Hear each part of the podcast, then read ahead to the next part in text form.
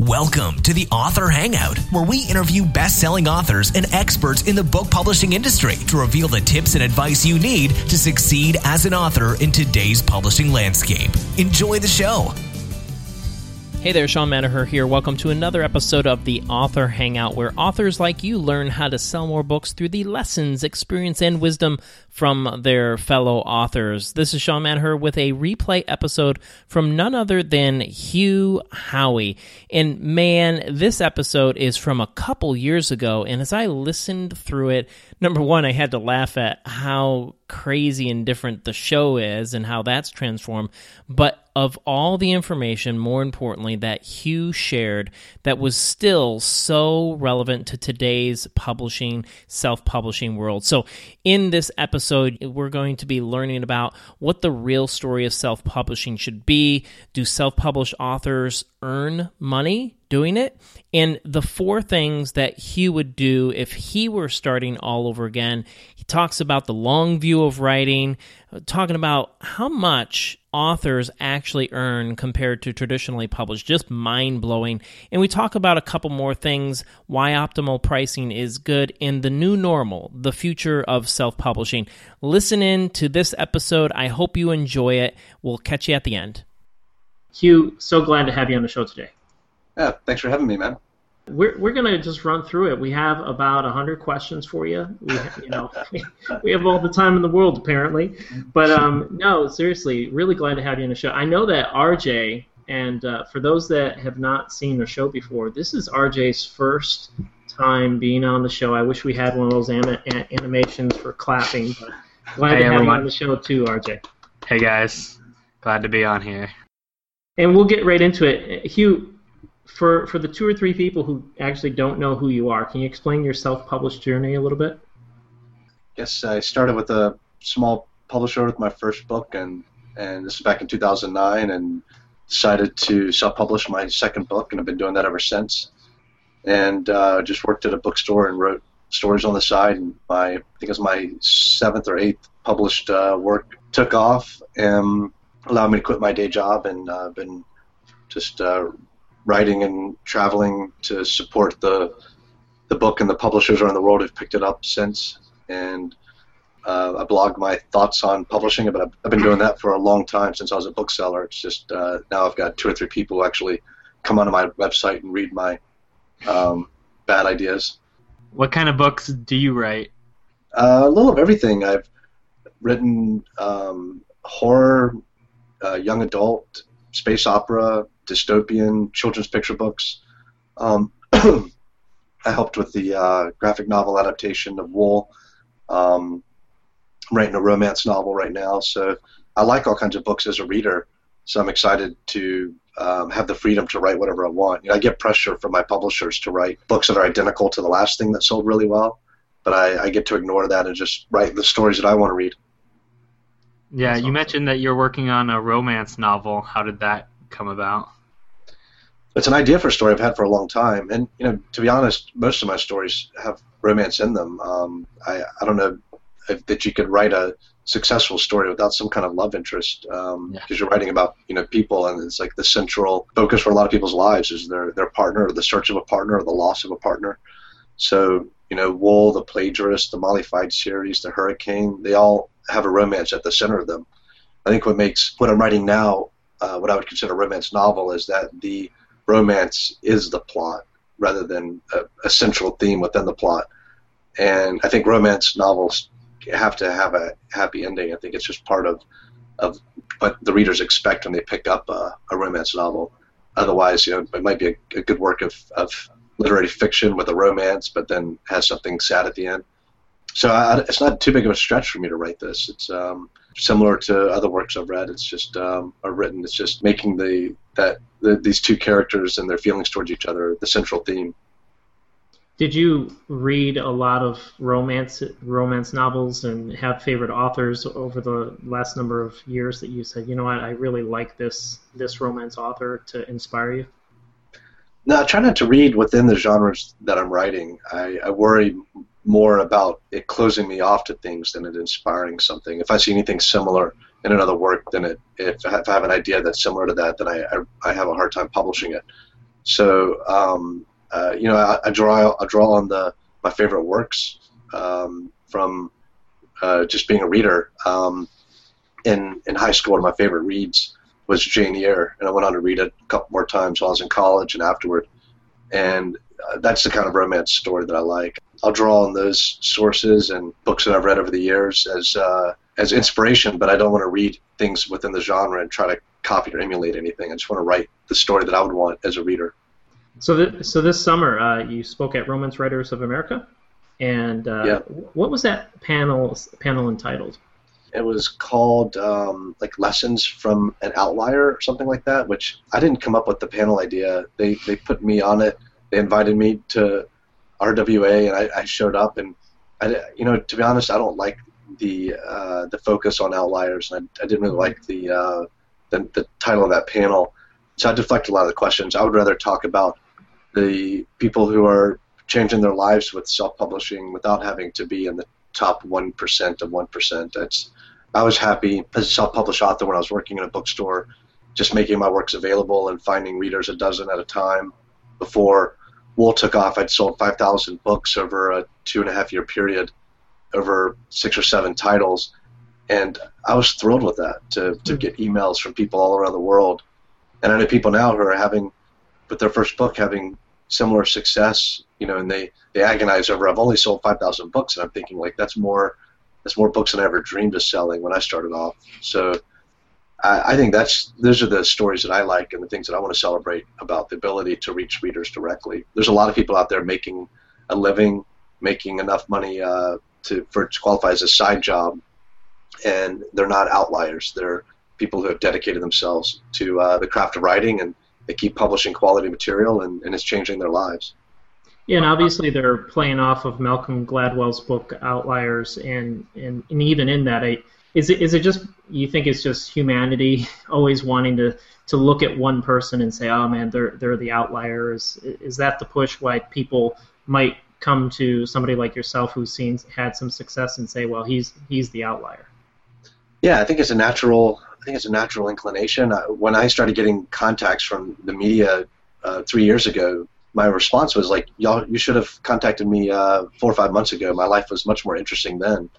Um, because now it's you know being struck by lightning is something you don't have control over, and you know it makes the news. But it's the people who write every single day and grind it out and produce quality works and get fan mail and, and get real sales, and it starts paying uh, a utility bill every month to me, that's the interesting story. So I've tried to direct people. Uh, you know, NPR got in touch with me a couple of weeks ago, and I said the person you want to talk to is this guy, and and pass them along to someone else who they interviewed. And you know, CBS came to do a TV show about me a couple years ago, and I and there was a couple sitting right beside me that had a much better story, and it's been part of my you know it's a piece I wrote for Salon a while back too about this about the real story of self-publishing, and it's not people like me. It's people that you've never heard of, and their lives have been changed by the democratization of literature. That story is finally starting to get out a little bit at a time, but uh, I'm much more interested in that than, than the outliers. Earlier in 2014, you rocked the publishing world with your uh, author earnings report. Can you tell us a little bit about what your hopes were with releasing that report, what your findings were, and how it's kind of evolved throughout the year?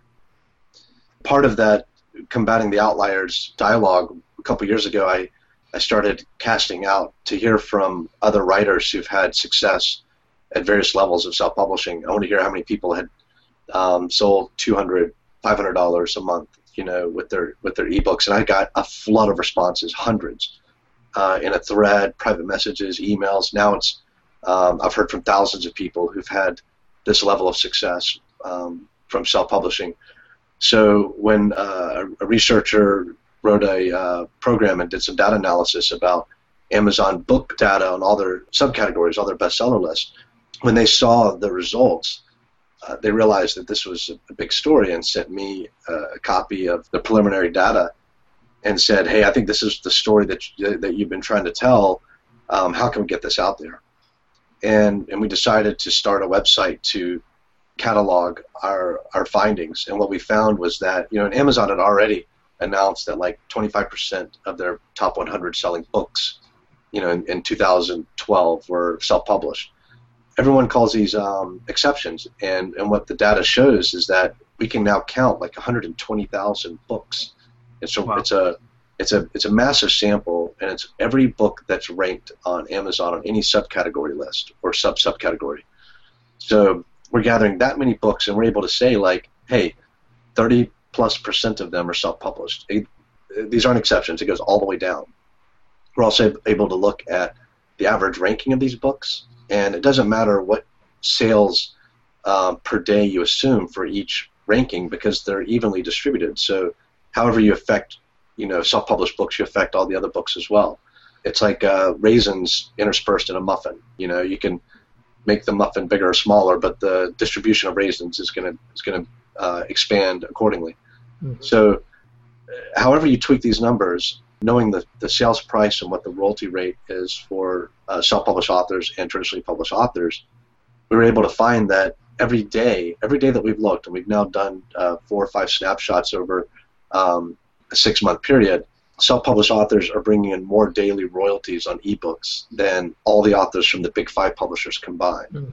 This is massive. I mean, people said before that self publishing success was only 99 cent ebooks, it was only a handful of people at the very top.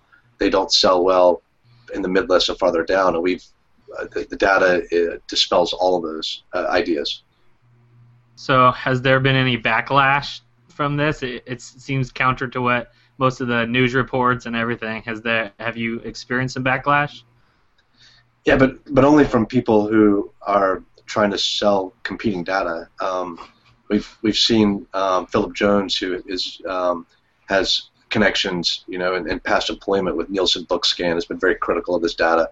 Um, Nielsen Bookscan sells data that tracks ISBNs that only captures, you know, 60, 70 percent of the market uh, of print and captures none of the self-published market that doesn't use ISBNs. I don't uh, buy ISBNs from Bowker. So, you know, there's millions of sales not captured by me. I know a lot of self-published authors don't use ISBNs. So, you know, their industry is being upturned, and they're very angry about that. And, and so they're, you know, they've, they've lashed out. Um, and people at uh, Digital Book World that they've sold, you know, self-selected surveys from uh, people who, a lot of them haven't even completed their first book, and they've tried to sell these this uh, really bad survey data to publishers for three hundred dollars a pop, and wow. they're angry. You know, they've had every every employer associated with them has come at the report, but uh, none of their criticisms hold any water. We've um, we've done everything we can to break the data. We've taken people that we uh, are pretty sure are self-published authors out of the self-published category uh, because they publish under LLCs, and unless we go through and, and hand and hand check each one, we don't add them in. Um, we make assumptions about how much Amazon takes from publishers that we think is lower than reality. So we've done everything we can to handicap self-published authors and give traditionally published authors like every single benefit.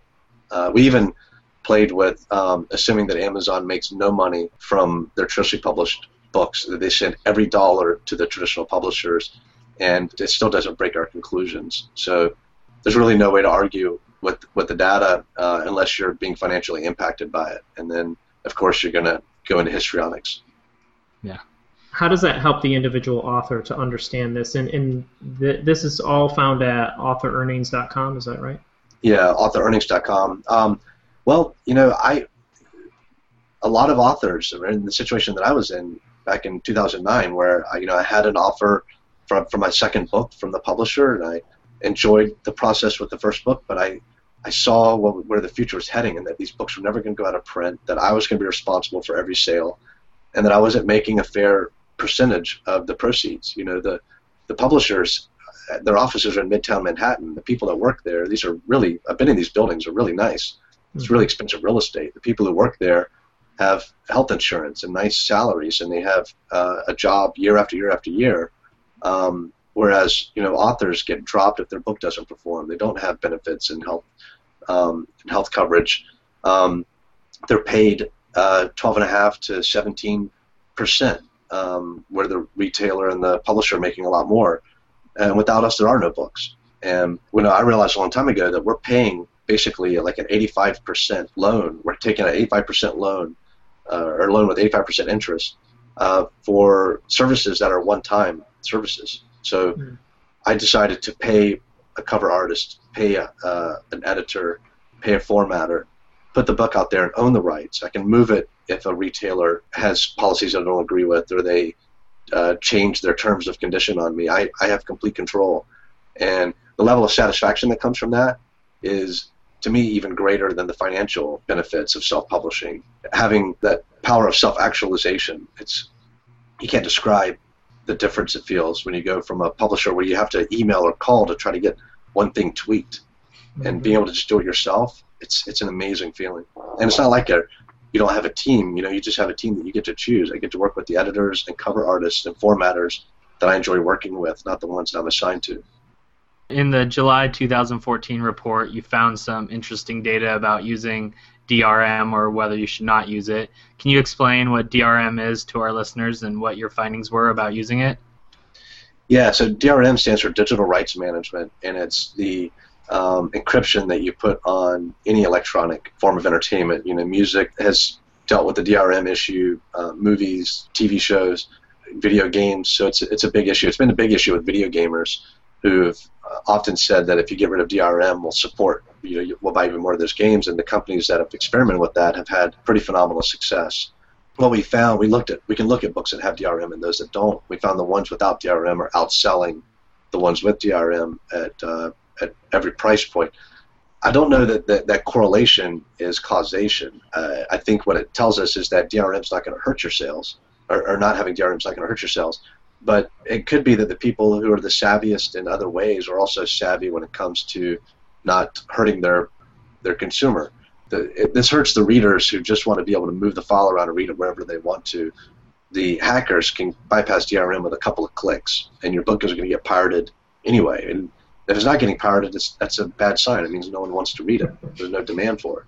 Yeah. Um, I used to I used to agonize over the fact that I couldn't find my ebooks on piracy sites. And once I was once they started showing up, I saw that as a really good sign that I was starting to get get some traction and a readership. So in that same uh, report in July, uh, you had some findings regarding like the genres one uh, writes in. Uh, what did you discover there? Well, the you know you, you asked earlier what we hoped the result would be of AuthorEarnings.com. Before the, result, the report came out, there was just one attack on self-publishing after another coming from t- the traditional side. We heard that um, you know self-publishing is like a volcano of, of shit spewing everywhere. We heard that mm-hmm. uh, we're third-class cattle. We heard that you know only people who are rejected from publishers do this. There were just one report after another.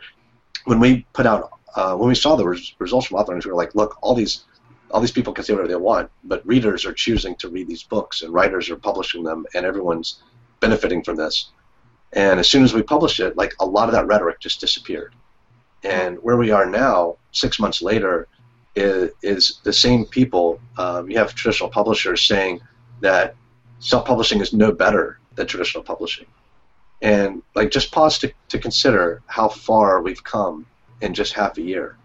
If you self-published, you were um, you were a, you, you were third class cattle. You were drag. You were spewing shit. And now, um, anyone claiming that self publishing is better, like no, no, okay, it might be just as good. Mm. It's not better than traditional publishing. Traditional, and now we have stories like traditional publishers still have something to offer authors. Like the the change in tone is just remarkable, and I think it better reflects the reality of what publishers do offer when you look at how much they pay. So one of the few, you asked about the genres in this new report, one of the few things they, they can still cling to is that it's only romance, it's only science fiction. Well, this report blows that out of the water. It shows that the reason people say that is because uh, self-publishing is utterly dominating those those genres. But in every other genre, self-publishing has made incredible inroads, uh, even in literary fiction, in children's book, in nonfiction, in, in mystery and, and thriller and suspense, which is the number one genre for traditionally published books. So the advantages of self-publishing and the economics work regardless of genre. What we've seen is the readers want a lot more of certain books than they do others. Mm-hmm. Traditionally published, uh, traditional publishing houses have not served that demand, and that's left a huge pent-up demand that self-published authors are tapping into. I don't think we'll ever see editors publish as many romance books as readers want because they have their own taste and they really wish people were reading more literary fiction. As someone who reads literary fiction, I understand that impulse. I just can't imagine trying to foist my taste onto the larger public. I I would publish the things that I was passionate about, but I would make sure that I publish as much of what readers wanted as they could possibly consume. So beyond what you've you've created so far with uh, the author-earnings.com, what kind of data and stats will you be looking for in future reports?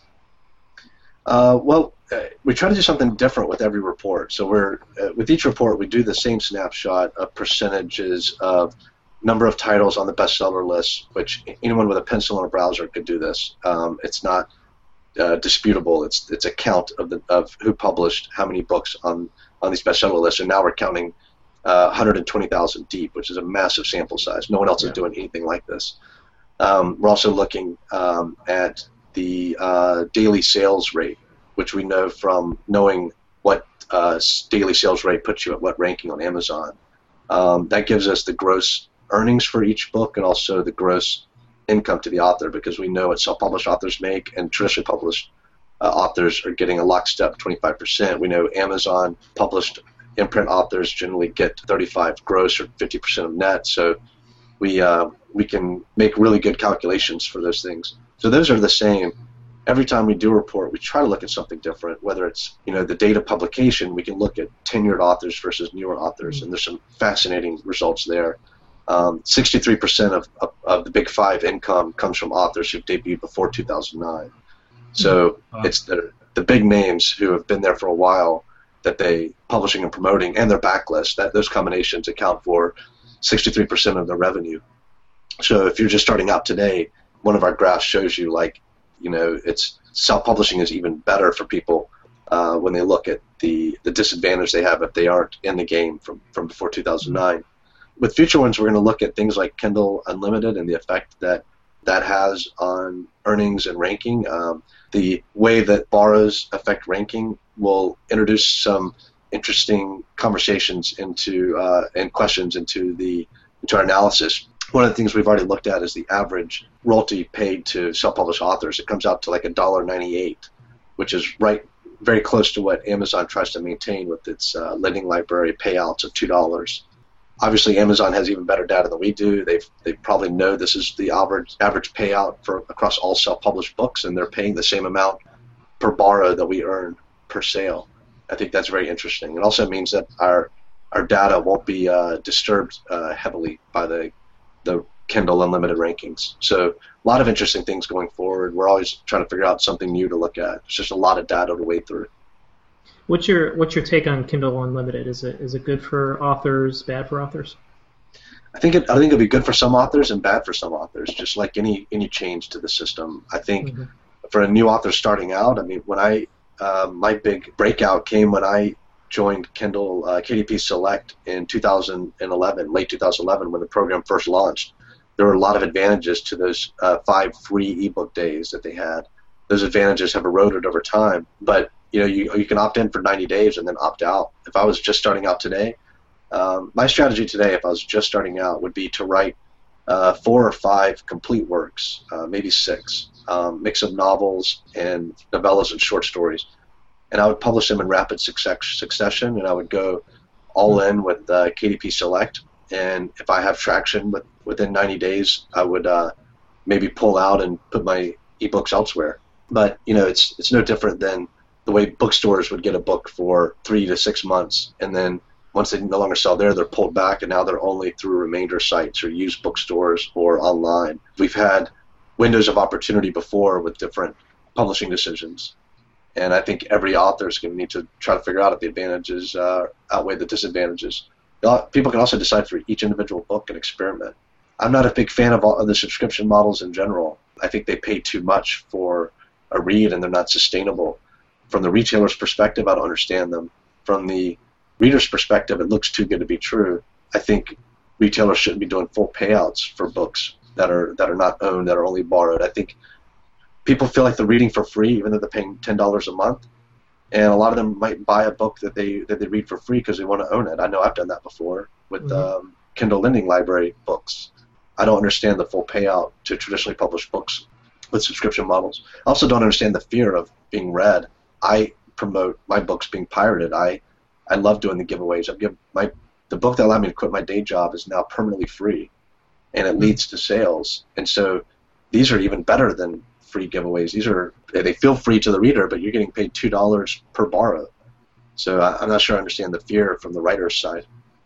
You mentioned some of the advantages and disadvantages. What what do you think those are about using Kindle Unlimited, especially for like the the author who isn't earning a lot, who is just starting, who is still trying to find their readership? Well, the disadvantage is the exclusivity requirement. It means not having your, your ebook elsewhere. The advantage is the increased um, visibility. You know, there are limited, right now, you don't have a lot of traditionally published books in that system. So, and pe- readers can sign up for a free month trial of Kindle Unlimited. So, if you're a, a writer and you're just starting out, you publish a book to the system, you can share the link, and it's hard to ask people to spend their hard-earned money on a on a writer that they've never heard of. But if you can say, hey, you know, go to this page, click here. You can read my book for free if you don't like it. You can opt out of the program, or you can see what other books they have to offer. So there are some marketing opportunities there. The same thing will not work for every writer, so I'm really hesitant to say like this worked for me. Everyone should try it. I think everyone should experiment, do what they're comfortable with, do what their heart tells them to do, see what works and see what doesn't, and get as many opinions as possible. Don't just listen to one guru and try to do whatever they did. Why do you think authors are so hesitant to experiment with stuff like Kindle Unlimited and seeing if it works or not and spending that two or three months that it might take to learn if it works or not? I don't know. It's you know it's interesting how impatient we are with our with our book decisions. I mean, 90 days is a very short period of time. I worked in bookstores where the system was glacial compared to what self-published authors get to do. Uh, we can change book covers overnight. We can you know fix a typo. We can pull a book down or move it to another retailer. We can publish in a weekend. I think another part is everyone seems to think there's this gold rush going on, and that if we don't make the right decision right now, we're going to miss our opportunity to break out and, and make a living at this. And I, I think that's a really bad attitude to take into publishing. This is this is the new the new order that's really settling into publishing. If anything, it's these advantages are just going to increase over time. So if you're just starting out today, still take that 10 year view that I took when I started writing. You're going to write as many books as you can over a 10 year period. You're going to publish them in different ways, and in 10 years, you're going to uh, analyze what worked and didn't work. If that seems like too long of a time, it took a lot of writers 10 years to get their first work out. It took that long to do the writing, to get an agent, to get a publishing deal, and to see the book published. So I advise caution and patience and curiosity and go into everything uh, with an open mind and, and try it all. Uh, especially things when you own the rights, you're not making any permanent decisions. You can throw something up on a on a realtor's website and see how it works and change your strategy six months later. And it, it seems like authors do feel there is a gold rush. And is is it because there's more awareness of self-publishing, and so they're thinking, "Wow, I I have a bill to pay. Maybe I could write," and then they're rushing, rushing, rushing to get it through, and they're, they're feeling like they don't have maybe the same opportunity as others, and they see people that are successful. They're like, oh my gosh, I, I, I got to do what they're doing, and they rush into things. Yeah, and I think I think the people who do that don't have as good a chance of success. I, th- I feel very fortunate that I was writing in a time where there wasn't this success. I had you know so I had so many novels written and published before all this took off, so I had a backlist. And I think if people think of their writing as backlist rather than frontlist, that's a huge advantage. You know, when I'm writing a book now, I'm not writing it thinking like I got to get this book out there and get it selling now. I'm writing a book and I'm thinking, wow, 10 years from now, someone's going to read this book and it's going to buy me a cup of coffee. I keep my expectations really low and I stay as um, grounded as I can with the potential of everything that I write. And I think, you know, only a handful of people are going to read this and they're going to read it years from now. And that allows me to like slow my thought process and my, my own internal pace as I'm sitting down to write in the morning. There's no, like, this needs to be out by November. The person who's going to enjoy this book isn't even born yet. I, really think it's a huge advantage to think that way. I think you write better prose. I think you think about your plot and you structure your book more thoughtfully, and you can walk around daydreaming about your book and your characters and putting your book together instead of daydreaming about how quickly you're going to publish and how much money you're going to make. uh, something I'm going to blog about soon. Liliana Hart, uh, one of my good friends and, and just a dynamite self-publishing success story. She has a uh, an idea that people should publish quite a few books all at the same time, and then release uh, another book a month later. And there's reasons that that works, and a lot of the success we've seen from people that came from traditional publishing has emulated that release cycle where they had a lot of backlist that they got the rights to and they got it edited up and they released it all rapidly. And so I think that quick pace of publication is only possible if you take the long view of the writing process. I don't think there's anything wrong with writing, saying, look, I'm going to write one or two novels a year and I'm going to query them to agents. I'm going to give feedback. Um, doesn't cost you anything to email your book out to agents. And maybe someone's going to say, hey, I love this and I think I can get it published for you, and you engage in that conversation. Maybe they say, this would be good, but I think it'd be better in third person or something. And if maybe you agree and you decide to do some rewrites. But while you're doing that, you're writing more books. And when you have three or four ready to go, you release them, you know, a week or a month apart, and um, and take advantage of the extra visibility you have from from all those releases. I, I really think the yearly release uh, cycle is is death for authors, and for some reason, that's the cycle that publishers have embraced. So, speaking of traditional publishers, um, as we're recording this interview, the traditional publisher Hachette is in a pretty bitter dispute with Amazon. Can you explain the, that whole situation and what your thoughts are on this battle, and uh, especially how it affects self-published authors? Well, it's it's great for self-published authors. It's um, Hachette is fighting for higher ebook prices, and that's the reason e- self-published authors have really been able to uh, to dominate the way they have. And, and if you look at our reports in ebooks, we're as a group we're making more money than than all of the big five combined, and that's uh, because people are are gobbling up our stories at half and third the price, and we're still making uh, two and three times as much for each sale as uh, as a traditionally published author. Hachette has uh, they've done this in the past with uh, they they colluded with several of their competitors. Uh, eventually, all six of the big six got in together with um, Apple as kind of the ringleader. And and uh, you, this isn't speculation. You can read the emails between their CEOs talking about who's in and who's out, and how they can pressure another person in, and how they can cause damage to the people who are holding out. And the goal was to break Amazon's 9.99 price point for ebooks. Uh, publishers want to protect hardback print sales by having 17.99, 19.99 ebook prices, so people don't buy those and buy the hardbacks instead. They used to delay the ebook release the way they do paperbacks, and this is not good for authors. People aren't buying hardback fiction from authors they've never heard of. It's death to these debut authors. Uh, and publishers are persisting in this lunacy because the margins on hardbacks are so much better, and they're fixated on that. They can make more money selling more books as, uh, as ebooks and paperbacks. They have the mistake of thinking that there's a limited number of people who want to read and that's not the case. We everyone has to decide what they want to do with their entertainment dollars, and if it's a thirty dollar hardback or a, a twelve dollar movie in 3D, a lot of people are who used to read a lot are going to movies or playing video games or doing something else with their time and their money instead. So this uh, debate between Amazon and Hachette now is the same one that was happening in 2010. Amazon thinks that publishers, authors, readers, everyone will be happier, make more money, buy more books at a sane price point for ebooks, which is what we used to, you know, they're looking at a price that we used to pay for our uh, paperbacks. So readers certainly uh, seem to agree with Amazon. So you know, I, I don't I don't trust the opinions of a lot of people on both sides of this debate. I I you know, of course, I get accused of being a self-published author who um, is taking Amazon's side. I I have 30 over 30 traditionally uh, published uh, book contracts all around the world in over 30 countries. I published with Simon Schuster and Random House. I love my relationships with them. Um, I, it hurts me to argue for Amazon's side because lower priced ebooks are going to compete with my ebooks. I have absolutely makes no sense for me to argue this standpoint, except that I'm a book lover and I'm a reader and I just approach situations with logic. And what Hachette has done in the past, which was illegal, is just as ludicrous as what they're doing now, which is to not negotiate with Amazon and hope they can use their own authors as uh, as shields in this PR war against affordably priced ebooks. Makes absolutely no sense to me, and I, I don't.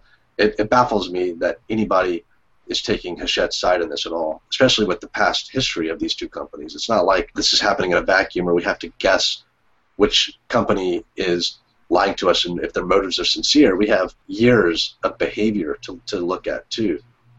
So you mentioned that Amazon wants lower prices. Uh, do they have any data or anything that that kind of backs up that the lower price is better for everyone involved?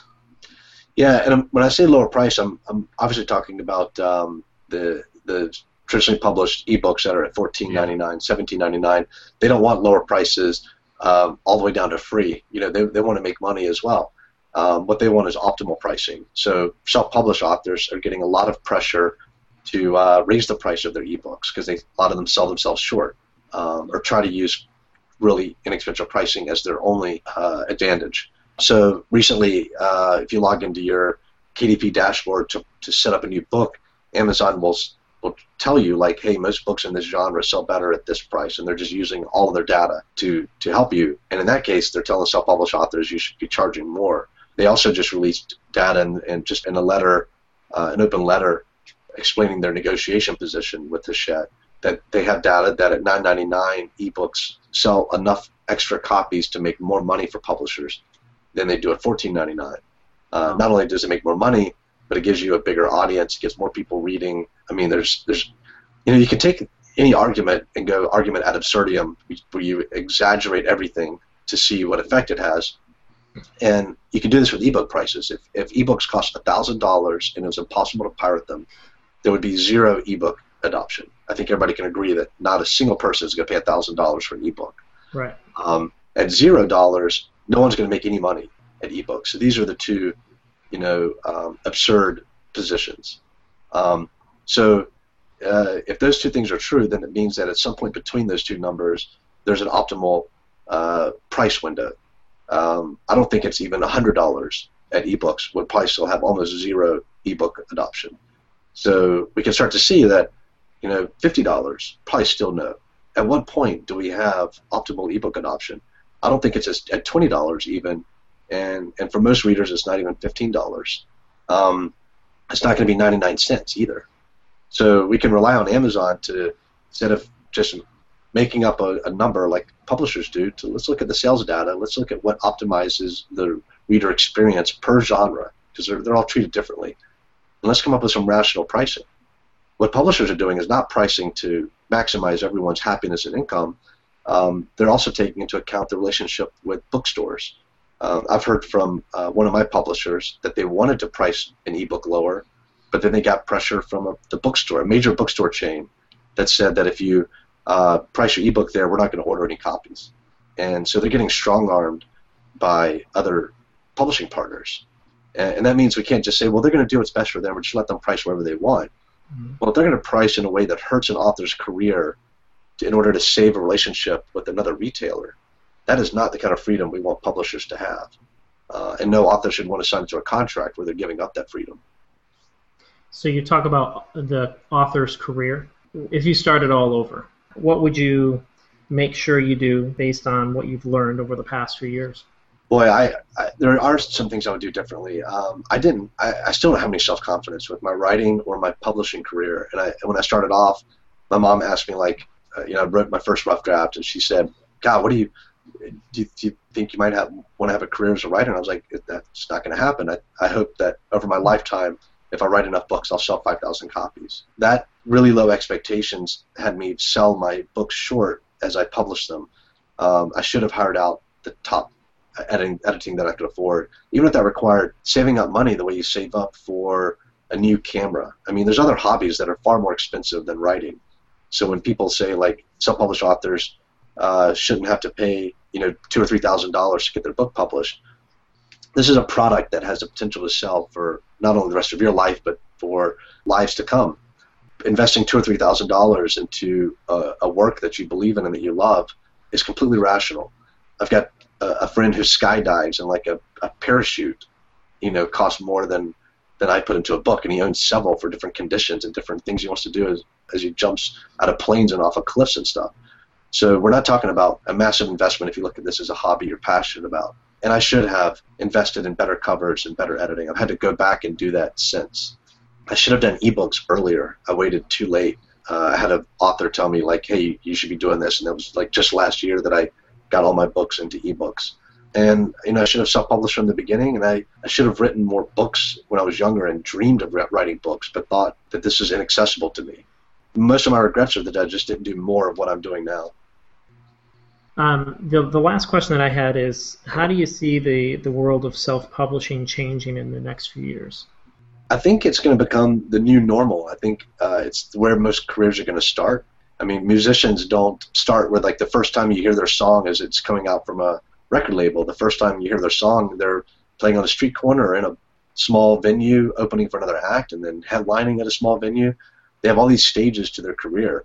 And I think the first, I think if you want to find tomorrow's great authors, you might want to go read something on Wattpad today, and and from a 14-year-old writer who's just discovering her voice, um, and and her first published work is going to be self-published, but the work that maybe will go down in history as being like the next great American novel will come out from Simon & Schuster uh, 20 years from now.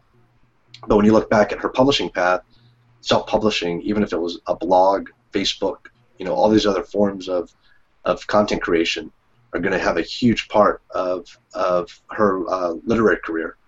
I think that's that's what one thing that's going to be different. Uh, the stigma is going to keep falling, and we're going to see other genres, great nonfiction work, great literary fiction work, is going to be self-published as often as it's traditionally published.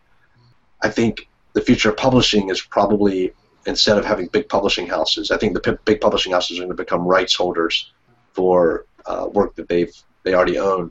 And I think they're big name authors who feel beholden to them will stick with them. But I think more publishing will move to like a boutique agency type relationship where you have someone like my agent Kristin Nelson who will take on authors and match them with editors and cover artists and the funds for the editing and the cover art will come out of the author's pocket but all the earnings from the book sales will flow to them and maybe that agent publisher gets uh, 15 or 20 percent of the proceeds for for all those works. I think you're going to see that, and I think a lot of those agents are going to come from people who had writing careers, like I, something I might do, where I would have my own imprint and just invite people like, hey, if you want to work with me, I'll give you uh, my editorial feedback, find cover artists and editors, you know, and it's not you won't work with everyone because your time limited, so you work with the, the books that you're passionate about, and then people will say, you know, if they want a good romance, and Bella Andre is not just writing her own books, but she's publishing other people.